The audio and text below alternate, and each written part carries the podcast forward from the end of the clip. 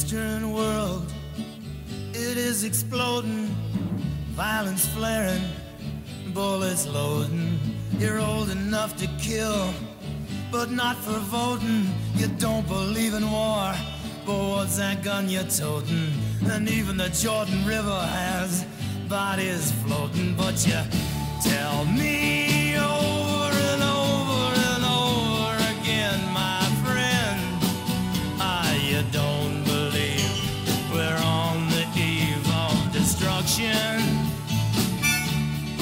Merhaba sevgili Geek Teori takipçileri. Tek Gerçek Podcast'a hoş geldiniz. Buz ve Ateş'in şarkısı serisini bölüm bölüm incelediğimiz podcast'ın bu bölümünde taht oyunları John 5 bölümüne bakacağız. Bu bir tekrar okuma podcast olduğu için spoiler arasını yapayım. Her şeyden bahsedebilirim. Yayınlanmış 5 kitap, dizi, yan kitapların hepsi, kış rüzgarlarından yayınlanmış bölümler ve yazarın söyleşileri. Bu bölüm sizlere konsol üyelerimiz tarafından getirildi. Zaman Lordu Velat Akyol, Doğan Şallı, Lord Beyazel, The Cold Corpse, Üstad Hasan Hayyam, Lord Brendan Blackfish, Kral Eli, Kış Lordu Arda Yaşar, Lord Dynamis, Knights Queen Quaith, Lord Murat Çetin, Lord Keyvan Cavan, Lord Yusuf Burak Eker ve Lord Haktan Baran Akkaya. Katıl mevzusunu Kreosus'tan devam ettiriyoruz. Oradan destekleyenlere, özellikle vaat edilmiş destekçi olarak gelen Dynamis, The Cold Corpse, Murat Çetin, Lazarus ve Yusuf Burak Eker'e teşekkür ediyorum. Açıklamadaki linkten sayfaya bir göz atabilirsiniz. Bunu da söylediğime göre özete geçelim. Siz de eğittiğim diğer bütün çocuklar gibi işe yaramazsınız diye bağırdı Sir Alistair Thorne şeklinde açılıyor bölüm. Ona bıraksalar çoğunu domuz sürüsüne gönderirmiş de işte Goran kral yolundan 5 yeni çocuk getirdiği ve onlara yer açmak için 8'ini Lord Kumandan'a vermesi gerekmiş. İsimleri sayıyor ama tabi bir kişinin bile ismini söylemiyor. Herkese taktığı lakabı söylüyor. Ardından size gece nöbetçilerinin adamları diyecekler ama maymunsunuz, yeşilsiniz ve kış geldiğinde hepiniz öleceksiniz diyor. Alistair avludan ayrıldıktan sonra bayram havası oluyor. Tezahüratlar, hemen şarap çıkarıp içmeler, kartopu fırlatmalar vesaire ama bir kişi tek başına duruyor, o da Sam. John Sam'in yanına gidip halini hatırını soruyor ama çocuk iyiyim diyerek yalan söylüyor. John'un da aynı amcasının bir zamanlar olduğu gibi baş korucu olacağını söylüyor ve John düzeltiyor. Hala amcamın olduğu gibi. Akşam üç parmaklı Hob olayı kutlamak için çocuklara çok sağlam, özel bir yemek pişiriyor. Şu an bu özeti yazarken bayağı aç olduğumdan yemek tarifine bakmadan geçiyorum. Yine şakalaşmalar oluyor. Acaba bir arada kalır mıyız sorusu doğuyor. Gran umarım korucu olurum diyor. Matar konuşuyor ve siyahları kuşanan her adamın korucu olmak istediğini söylüyor.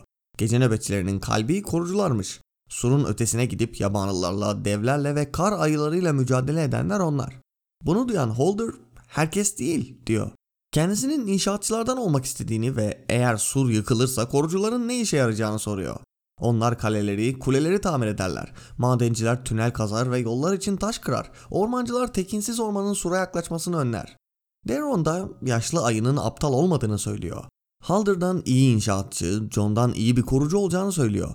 Hatta amcası baş korucuydu ölme derken susuyor ve John Benjamin'ın hala baş korucu olduğunu söylüyor.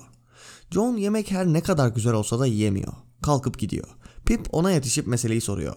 John da Sam'in yemekte olmadığını ve korktuğunu söylüyor. Onu yalnız bırakıyoruz. Hepimiz görevlerimizle meşgul olacağız. Sam ise eğitimde kalacak. Rast, Cougar ve yeni gelen çocuklarla birlikte. Sir Alistair bulduğu ilk fırsatta onları üstüne salacak. Pip ellerinden geleni yaptıklarını söylese de John bunun yeterli olmadığını söylüyor. Hayaleti yanına alıp ata binip güneye doğru at sürüyor. Bu sırada hayalet ortadan kayboluyor, avlanmaya gidiyor.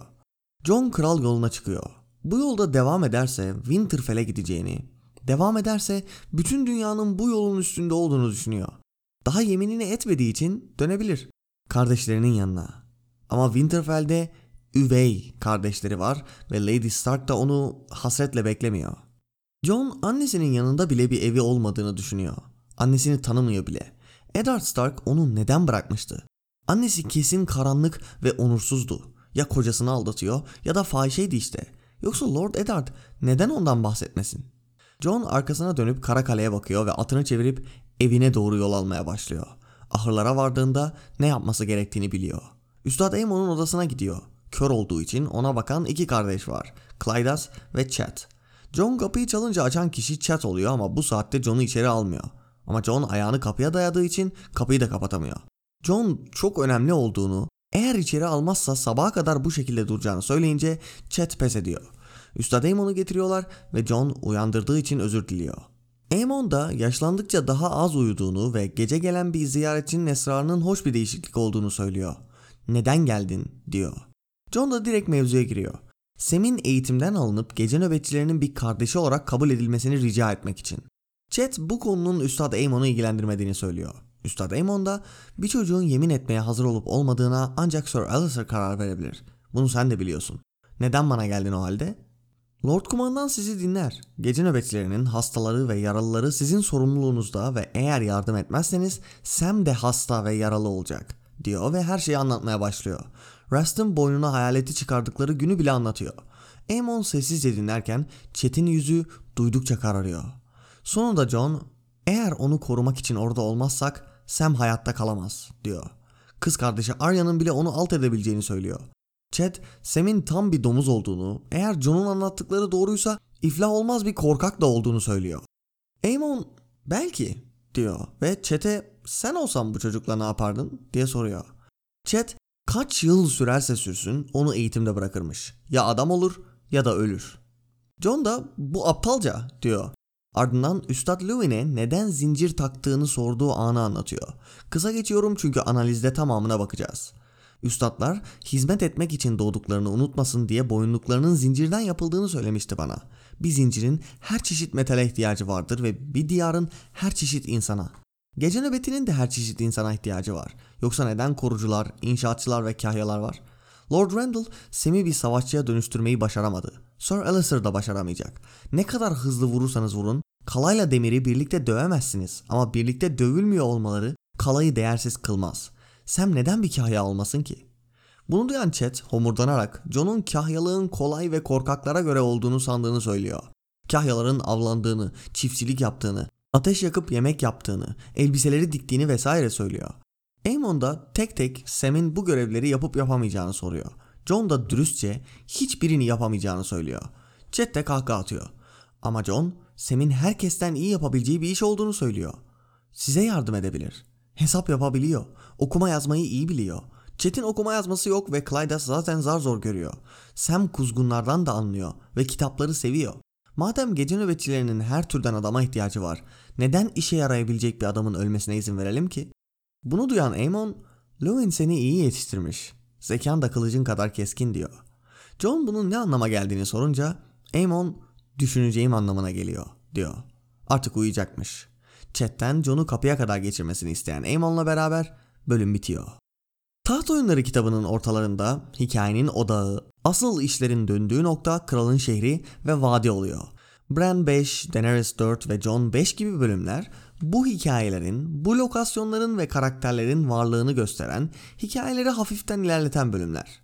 Jon 5 önceki bölümlere göre hikayenin ilerlediği, karakterin gelişim gösterdiği bir bölüm. Jon hikayesinde Jon'un naifliğini görmüştük. Tyrion'la konuşmalarında hikaye ve şarkılarda duyduklarına başka bir açıdan bakmıştı.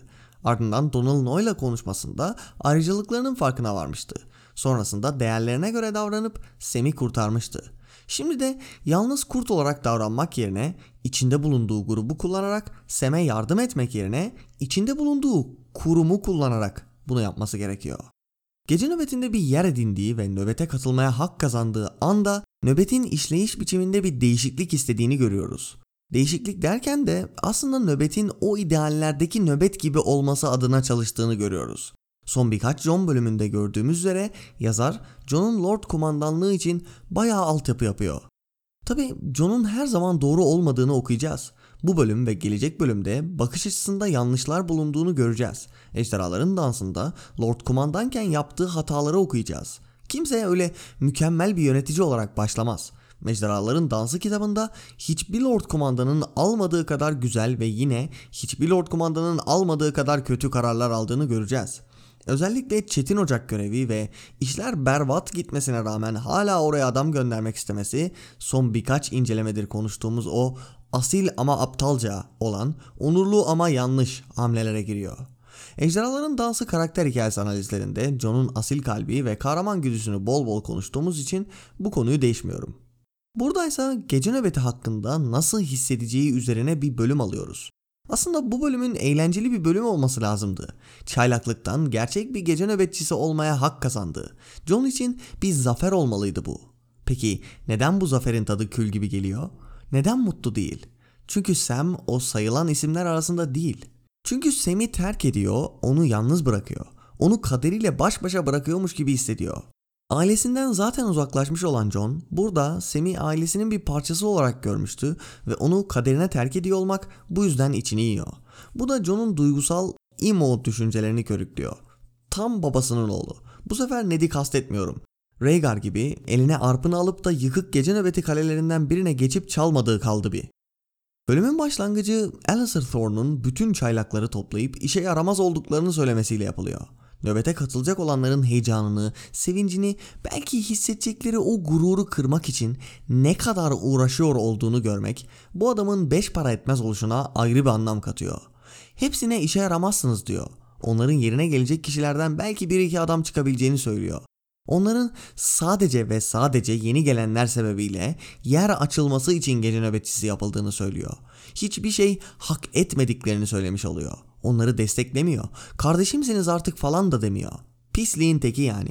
Şimdi normalde faydacı bir eğitmen olsaydı çocukları eğittiği sırada bu tarz davranması kabul edilir bir şey olurdu. Neden mi? Çünkü bu tarz askeri eğitim verilen yerlerde uygulanan bir şeydir bu.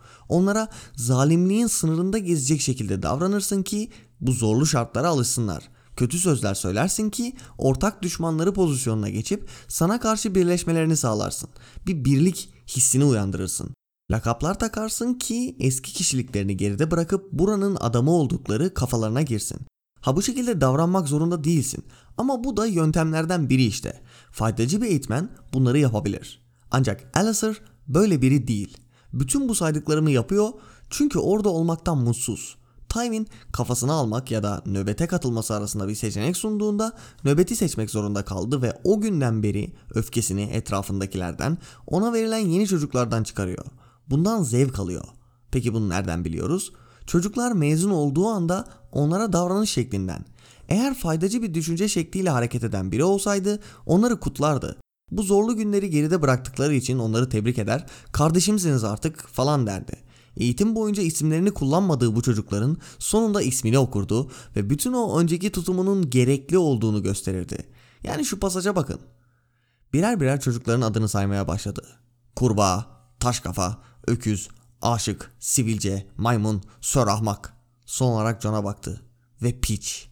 Pip neşeli bir ses çıkardı ve kılıcını savurdu. Sir Alistair sürüngen gözlerini çocuğun üstüne dikti. Size gece nöbetçilerinin adamı diyecekler ama buna inanırsanız şarlatanların maymunlarından daha aptalsınız demektir. Hala yeşilsiniz ve üstünüz yaz kokuyor. Kış geldiğinde sivrisinekler gibi öleceksiniz. Azıcık sevindiklerini görmesiyle o sevinci baltalamak için uğraşması bir oluyor. Cidden leş bir insan. John'un John 3'te Donald Noy'dan aldığı dersi yıllardır nöbette olmasına rağmen alamamış bir adamdan bahsediyoruz. Unutmayın ki John da aynı Alistair gibi davranıyordu. Hayata karşı öfkeliydi ve öfkesini bu çocuklardan çıkarıyordu. Ama bunun yanlış olduğunu görebildi. Alistair ise yıllardır aynı kafada devam ediyor. Siz de eğittiğim diğer bütün çocuklar gibi öleceksiniz ve işe yaramazsınız falan diyor. Ulan ağzınla söylüyorsun işte. İşinde kötüsün demek ki. Bunu zaten önceki bölümlerde konuşmuştuk. Bu bölümde ise Alistair'ın zalimliğinin direkt insan hayatıyla oynayacak bir seviyede olması gündemde. Sem'e uygulayacağı zalimlik önünde sonunda onu öldürecek ve bölüm John'un bunun önüne geçme çabası üzerine. John bunu başarmazsa bunun sonucu Sam'in ölmesi olacak. Bu yüzden diğerleri eğlenirken John ve Sam bu mutlu ana katılamıyor. Ama mutlu an gerçekten de güzel. Sadece kenarda Sam kurumuş yani ölü bir ağacın dibinde oturuyor. Ve John ona iyi olup olmadığını sorduğunda Sam o kadar net bir şekilde yalan söylüyor ki sanki kısa bir süreliğine Sam bakış açısı okuyormuş gibi oluyoruz. İyi misin? Çok iyiyim. Gerçekten diye yalan söyledi şişman çocuk. Şişman çocukla Sam'i değiştirirsen Sam bakış açısı gibi oluyor. John için bunun çok açık bir yalan olduğu geçmiş oluyor. Alistair'ın Sam'i izole etmeye, onun diğerlerinden bile daha değersiz olduğunu gösterme çabalarına rağmen John ve Sam arasında bu aile bağının oluşması çok güzel. Lannister böyle bir şey amaçlamıyordu tabi. Ama bazen iyi şeyler yapmaya çalışırken kötü sonuçlara yol açabileceğiniz gibi kötü şeyler yapmaya çalışırken iyi şeylere de sebep olabiliyorsunuz. John ve Sam o sırada daha yeminlerini etmediler ve buna rağmen artık kardeşler. Tabi John'un bu zaferinin tadının ekşi olması, ağzında bıraktığı tadın kötü olması bölümdeki yemekle de işleniyor.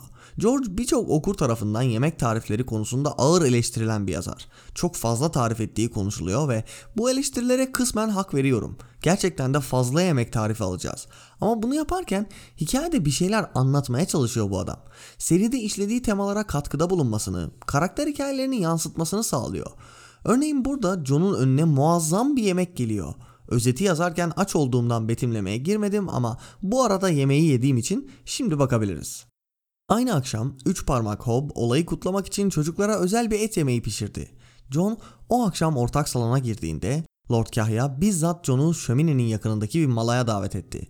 Kendisinden büyükler yanından geçerken tebrik edermiş gibi omzuna dokundu. Çok yakında kara kardeş olacak olan 8 delikanlı sarımsak ve sebzelerle kızartılmış, çevresine tereyağında pişmiş sarı turplar yerleştirilmiş, taze nane ile süslü kuzuyla ziyafet çektiler. Bowen Marsh, Lord Kumandan'ın kendi masasından diyerek yeni yiyecekler getirdi. Ispanak salatası, nohut, yeşil turp ve ardından kase kase böğürtlenle tatlı krema. Şimdi bu betimleme uzun gelmemiş olabilir ki zaten sadece bir paragraf. Ama duvarda böyle bir yemek gerçekten özel bir şey. Peki John yiyor mu? Hayır. İşte bölümle anlatılan şeyin temsilini almış olduk. Hikayesindeki önemli ve özel bir andan, bir zafer anı olması gereken şeyden keyif alamayan John yansıtılmış oldu. Ama sadece bununla kalmadı. Çünkü bu yemekte Sam yok. Yemeğe katılmadı. Aynı John'un isminin okunması ve Sam orada olmadığı için bundan olması gerektiği kadar zevk almaması gibi. Çünkü John için gece nöbetçilerine katılmanın anlamı artık ilk 2-3 bölümündeki gibi değil.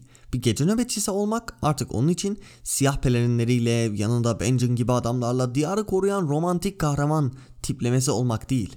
Zayıfları korumak, insanları korumak, karanlık bu dünyadaki ışık olmak.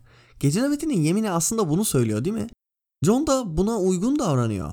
Daha bir gece nöbetçisi olmadan gece nöbetinin değerlerine göre davranıyor ve doğru sonuca çıktı. Bu da John birden beri bayağı yol aldığımızı gösteriyor. Hem doğru değerler için, doğru olay için gece nöbetçilerine katılmak isteyen hem de ayrıcalıklarının farkında olup öfkesini etrafındakilerden çıkarmayı geride bırakmış bir John okuyoruz. John'un duyduğu hikayelerde Sam gibi karakterler vardır ama son halleriyle oradadırlar. Okumuş, görmüş, geçirmiş ve bilgi hale gelmiş danışman figürü. Ama işte hikayeler o figürün o hale gelmesi için yapman gereken şeyleri atlamış oluyor. John 5 bölümünü atlamış oluyor. O insandaki değeri görüp onu kurtarmak için kurumsal güce başvurman gerektiğini falan anlatmazlar. Johnsa bu bölümde tam olarak bunu yapıyor. John ve Sam'in artık kardeş gibi olduklarından bahsetmiştim ve şu pasaj bunu çok güzel yansıtıyor. Onun yemeği kaçırdığı görülmüş şey değil dedi Pip düşünceli halde. Belki de hastalanmıştır. Korkuyor. Onu yalnız bırakıyoruz. Winterfell'den ayrıldığı günü o hüzünlü vedalaşmaları hatırladı. Her yanı kırık halde yatan Brenny, saçları karlarla kaplanmış Rob'u, iğneyi aldıktan sonra kendisine sarılıp öpücükler konduran Arya'yı. Bir kardeşini terk etmek, onu geride bırakmayı düşünürken Winterfell'i geride bırakışını hatırlıyor. Ayrıca Martin'in tekrar tekrar döndüğü hatıralar olacak bunlar. Saçlarında karlar eriyen Rob ve iğneyi elinde tutan Arya. Stark kardeşleri dönüp dönüp saçlarında karlar eriyen Rob'u hatırlayacaklar. Bölümde sürekli Benjen'ın hatırlatılmasının sebebi de bu işte. John bir akrabasını kaybetmiş olabileceğinden korkuyor ve birini daha kaybetmek istemiyor ve elinden gelenin en iyisini yapmak zorunda olduğunu düşünüyor. Kral yoluna düşen John önünde tüm dünya olduğunu düşünüyor. Nöbet yeminini etmediği için hala tüm dünya onunmuş gibi hissediyor. Yemin ederse bunu sınırlayacağını biliyor. Ama sonra bu koskoca dünyayı düşündüğünde bir evi olmadığı sonucuna çıkıyor. Winterfell'dekileri üvey kardeşleri olarak düşünüyor. Lady Stark'ı düşünüyor. Annesinin yanında bile bir yeri olmadığını düşünüyor. Ardından dönüp kara kaleye bakıyor ve evinin burası olduğu sonucuna çıkıyor. Evine doğru at sürüyor. Çünkü kardeşleri burada. O koskoca dünya tarafından dışlanmış olan John, dışlanmış insanlarla ortak paydada buluşabileceğini düşünüyor. John 3'teki gibi kaledeki hayattan artık nefret etmiyor. Artık orası onun evi. Ve işte bu bölümde gece nöbetine kattığı Sam ve diğer çocuklar zamanı geldiğinde John'u nöbete geri getirecek. John bu insanlarla kardeş gibi olmak için uğraş verdi ve kardeşleri onu aptalca bir şeyden kurtaracak. John'un düşündüğü yerler de ilginç bu arada. İçlerinde Yüzler Adası var ki anne babası orada evlenmiş olabilir. Dorne'un Kızıl Dağları var ki doğduğu yer. Valeria'nın Dumanlı Harabeleri var ki babasının atalarının geldiği yer. Tabi bölümün kalbi John'un gece nöbeti yönetimini Samuel Tarley'nin değerli olduğuna ikna etmesi oluyor. Bunun için de Üstad Aemon'un yanına gidiyor. Şimdi biz tekrar okuyanlar olarak John ve Aemon'un Targaryen olduklarını biliyoruz. John'un bu dünyada kimsenin yanında bir yeri olmadığını düşünmesi ve Karakale'ye dönüp direkt Aemon'un yanına gitmesi bu yüzden çok güzel oluyor. Akrabalarından birinin yanına geldi o sırada. Aemon Tyrion 3 bölümünde çok kısa bir tanıtım almıştı. Bilge biri olduğunu, nöbette dinlenen biri olduğunu görmüştük. Tabi Aemon'un karakteri hakkında yeterli bilgimiz yoktu. Bu bölümde de olmayacak. Onun için Targaryen olduğunun anlaşıldığı bölümün gelmesi lazım. Ama sevdiğimiz bir karakter olacak olan Aemon'u sevdirmek için böyle bir bölüm lazımdı. Şimdi Jon'un gece nöbeti yönetimine giderken neden Aemon'u seçtiğine bakmamız lazım. Bunun bir sebebi Aemon'un dostça yaklaşabileceğin, derdini dinleyecek, merhametli ve bilge biri olması. Bir diğer sebebi de bölümde de geçtiği üzere Lord Kumandan Mormont onu dinler. Son sebebimiz de Sam için düşündüğü rolün Üstad Aemon'un yardımcısı rolü olması. John geldiğinde Aemon'u getiriyorlar ve John onu uyandırdığı için özür diliyor. Aemon ise zaten uyumadığını, gecelerin yarısını hayaletlerle 50 yıl önce olanları dünmüş gibi hatırlayarak geçirdiğini söylüyor. Bu da çok güzel çünkü yine Aemon, Targaryen akrabaları belki kardeşleriyle geçirdiği günleri düşünürken bir Targaryen çıka geliyor. Aemon'un Sam'e Egg, rüyamda yaşlı olduğumu gördüm diyeceğini bilerek bu sahneye bakmanın verdiği tatlı bir hüzün var. John buraya Sam'in bir gece nöbetçisi olması için geldi ve bu duruma iki yönden yaklaşıyor. Birincisi kurumsal otoriteye başvuruyor. Evet bu karar normalde Alistair Thorne'a ait ama Lord Kumandan seni dinler diyor. Aemon'un nöbetteki rolünü biliyor. Kurumsal bir amacın varsa her zaman direkt en tepedeki adama gitmen gerekmez. Ona gidebilecek, onun dinleyeceği birine gitmen yeterlidir. John burada bunu anladığını gösteriyor. İkinci yaklaştığı yönse duygusal yön, merhamet yönü. Nöbetin hasta ve yaralıları sizin alanınıza giriyor ve eğer Sam'i Alistair'ın elinden almazsak sizin alanınıza girmiş olacak diyor. Kişisel bir yönden yaklaşıyor. Tabi bu iki yön birbiriyle bağlantılı. Çünkü Aemon'un kurumsal görevi merhametle ilgili. Bir üstad hasta ve yaralılarla da ilgilenir. Aynı zamanda gece nöbeti kurumunun genel görevinde diyarı korumak var ve Sam diyardan biri. Şimdi Üstad Aemon sadece bir yaşlı bilgi adam değil. Gece nöbetinde bayağı önemli biri. Önemli görevleri var. Aynı zamanda nöbette bir güce de sahip. Zamanı geldiğinde lordlara, krallara mesajlar gönderiyor. Yüzlerce mesajı yazıp göndermek öyle kolay iş değil. Danışmanlık yapıyor. Nöbette sözü geçen biri ve zamanı geldiğinde Jon'un hayatını bile kurtaracak. Yani Jon'un Üstad Aemon'u etkilemesi, bakın manipüle etmesi değil direkt etkilemesi, onun liderlik özelliklerinden birini gösteriyor. Böyle güçlü bir figürü etkileyebilmek önemlidir. Ve John bunu çok mantıklı konuşarak aynı zamanda dinleyicisinin ilgisini çekebilecek bir şekilde sunarak başarıyor. Öbür yanda Chat var. O da Alistair'ın düşüncelerini savunuyor. Sam'i adam olana kadar ya da ölene kadar dövelim. John'un buna verdiği tepki çok Arya'vari bir tepki oluyor. Bu aptalca diyor. Tam olarak Arya'nın seride birçok kez kullanacağı şekilde bunu söylüyor.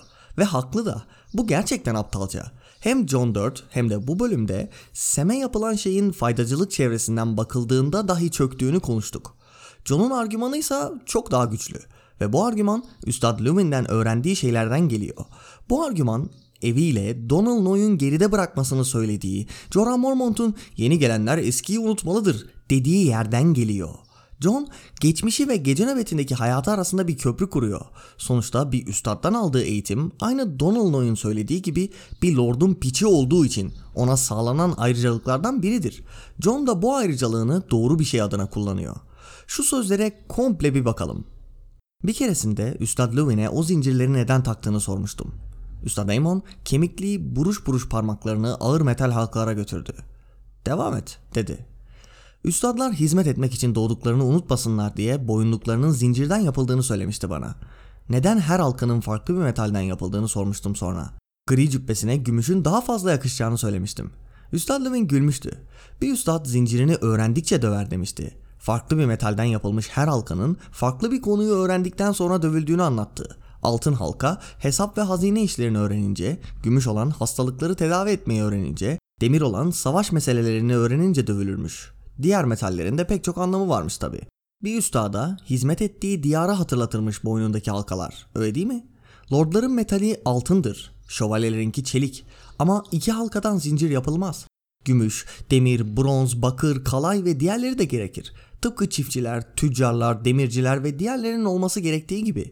Bir zincirin her çeşit metale ihtiyacı vardır ve bir diyarın her çeşit insana. Bu pasaj çok güzel. Çünkü sadece Sam'le ilgili değil. John'un gece nöbetinin eline kılıç alıp da diyarı koruyan o romantik figürlerden oluşmadığını anladığını gösteriyor. Kara pelerinleriyle ve kılıçlarıyla cool gözükmek değil gece nöbeti. Ha, John bu sözleri tamamen içselleştirmedi. Şimdilik yolun ortasında. Bu sözler beyninden geliyor. Kalben bunları daha kabullenmiş değil. Çünkü hem bu bölümde hem de gelecek bölümde kahyaları daha aşağı gördüğünü anlayacağız. Ama en azından bu kurumun işlemesi için herkesin yeteneklerinden faydalanılması gerektiğinin bilincinde. Yine Donald Noy'un toplum hakkındaki dersini de içeriyor bu. Herkese ihtiyacın var. Sadece lordlar ve şövalyelerle bir toplum olamazsın. Çiftçiler, tüccarlar, demirciler ve diğerleri de lazım ve herkesin üstlendiği bir rol var. Herkes zincirin bir halkası. Herkes diyarın bir parçası. John yeri geldiğinde yabancılara da bu şekilde bakacak. İnsanların diyarını korumaya yemin ettik ve onlar da insan diyecek. Herkes üstadın zincirine dahildir. Herkes diyara dahildir. Eğer öyleyse şimdi Sam'i nasıl yüzüstü bırakabiliriz? Ve yani baktığımızda Sam gece nöbetinde gerçekten değerli biri. Çünkü Tyrion 3 bölümünde George Mormont adamlarımın onda biri okuyabiliyor ve daha azı okuma yazma biliyor demişti. Aemon da bunu biliyor. Şimdi John'un bu düşünceleri ve Aemon'a yaklaşım şekli aynı zamanda iyi ve ahlaki bir eğitimin sonucu. Gördüğümüz üzere John anne karnından bu şekilde çıkmadı. Anne karnından çıkarken burada konuştuğu ve savunduğu şeyleri seçilmiş kişi olduğu için falan bilmiyordu. Çocukken Üstad Lewin ona bunları öğretti. Başta anlamıyordu. Gri cübbenin üstüne gümüş zincirin güzel gözükeceğini söylüyordu. Lewin ona bunun anlamını verdi. Ardından Donald Noy ile konuştu. O konuşmayı içselleştirdi. Bütün bu öğrendiklerinin sonucunda bu hamleyi yaptı yani. İşte iyi bir insan olmanın çalışmak, düşünmek, öğretilenleri sorgulayarak içselleştirmekle geldiği verilmiş oluyor. Jon Snow olmak öyle büyük şeyler yapacak için dolmak değil yani. Günden güne kendini geliştirmekle alakalı bir şey. John Westeros'un aksine Sam'deki değeri görebiliyor çünkü aynı zamanda kendi de dışlanmış biri. Westeros toplumunda geldiğin soya ve toplumun atadığı rollere uyup uymamana göre değerin biçiliyor. Jon ise dışlanmış biri olarak yabanlılardaki, satendeki değeri falan görebiliyor. Stannis ve Jon arasında bayağı paralellik olduğundan büyük teoride bahsetmiştim.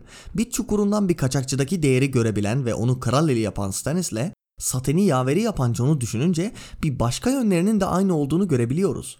Ayrıca Sam şimdiye kadar yayınlanmış kitaplarda tek ak gezen öldüren kişi olacak.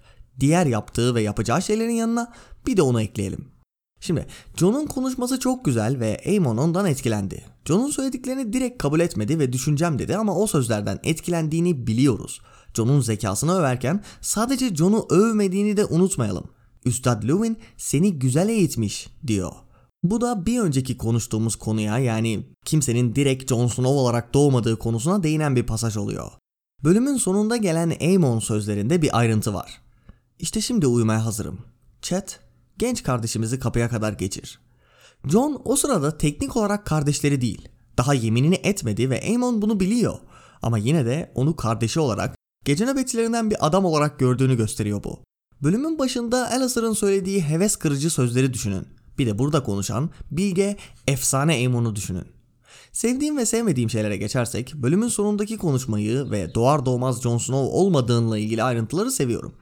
Çaylakların gece nöbetçisi olacaklarını öğrendiklerinde şımarıp çocuklar gibi oynaması da çok güzel.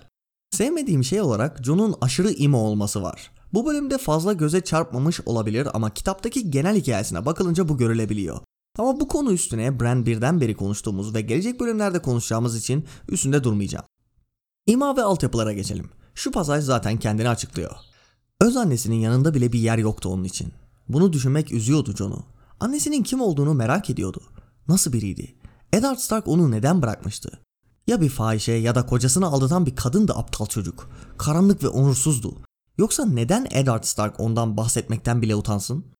John'un annesinin Lyanna olduğunu bilerek baktığımızda Ned'in neden ondan bahsetmediğini biliyoruz. John bunu öğrendiğinde Ned'in neden bahsetmediğini de öğrenecek ve o an John'un hikayesindeki en değişik anlardan biri olacak. Altyapı olarak da tabi chat var. John'un bu bölümde yaptığı şeyin bir kurbanı var. Chat'in bakış açısını aldığımızda onun burada onu dövmeyen tek otorite figürünü ve güzel bir işi kaybettiğini okuyacağız. Yani John ve Sam'e içerlemesi çok normal. Peki yine Tyrion ve Baelish konularında olduğu gibi şuna bakmamız gerekiyor. İçerlemesi normal olduğu için intikam düşüncelerinde haklı mı? Elbette hayır. Chat gerçekten kötü biri. Ama ona geçmeden önce bölümde Chat'in haklı olduğuna bakmamız gerekiyor. Sam neden bir kahya olmasın ki? Chat öfkeyle homurdandı. Ben kahyayım. Bunun kolay bir iş olduğunu mu sanıyorsun? Korkaklara göre bir iş mi sence? Gece nöbetçilerini canlı tutan kahyalardır. Avlanırız, çiftçilik yaparız, atlara bakarız, inekleri sağarız, ateş yakarız, yemek pişiririz. Giydiğiniz elbiseleri kim dikiyor sanıyorsun? Malzemeleri güneyden kim getiriyor? Kahyalar. John gerçekten de kahyaları küçük görüyor. Öyle onlara yukarıdan bakıyor demiyorum. Hayır. Değerlerinin tam olarak farkında değil. Sam için güvenli bir yer olarak bakıyor. Bu bölümde güzel bir argüman sunuyor onların da nöbette yeri olduğunun en azından belli bir seviyede farkında olduğunu gösteriyor. Ama Sam neden bir kahya olmasın ki dediğin zaman içten içe buranın değerini tam göremediğini göstermiş oluyorsun. İşe yaramazlar oraya gidiyor işte diye baktığını vermiş oluyorsun. Gelecek bölümde de kahya olacağını öğrenince triplere girecek zaten. Yani chat bölümde söylediklerinde kısmen haklı. Aemon da bunu destekleyecek şekilde konuşuyor. Sam avlanabilir mi? Tarla sürebilir mi? İnek yüzebilir mi? Ha işin sonunda John Sam'in okuma yazma bildiğini ve ona en uygun yerin Üstad Aemon'un yanı olduğunu söylüyor ve bu konuda tamamen haklı. Ama bu da başka bir konuya çıkıyor işte. Sam okuma yazma biliyor ve Chat bilmiyor. Peki bu Chat'in suçu mu? Chat'in geçmişini öğreneceğiz. Babası halk tabakasının bile en altından geliyordu. Yaşamak için yaptığı işe iş bile denmez. Sam okuma yazma biliyor çünkü Randall Tarly'nin oğlu ve John, Sam'in sadece doğduğu sınıf sebebiyle gelen avantajını kullanarak Chet'in yerini almasını sağladı. Bu hamlenin John 3'te doğduğu sınıf sebebiyle kılıç konusunda diğerlerine göre avantajlı olan John'un diğer çocuklara zorbalık yapmasından aşırı bir farkı var mı? İşin özü yine soyluların soylu oldukları için halk tabakasından gelenlere üstünlük sağlaması değil mi? Ama konuştuğumuz üzere John burada doğru hamleyi yapıyor. Gece nöbetinin çıkarları için en iyisi bu. Tabi bu hamledeki kurban Chet oluyor işte. Rahat ve sevdiği bir işten alınıp köpeklere bakmaya verilecek. Ve John'a içerlemesi, ona öfkelenmesi çok normal. Ama Sem'e neden öfkeleniyor? Bu konuda onun herhangi bir suçu var mı? Diyelim ki birine karşı öfkeleneceksin. Bu kişi John olmamalı mı?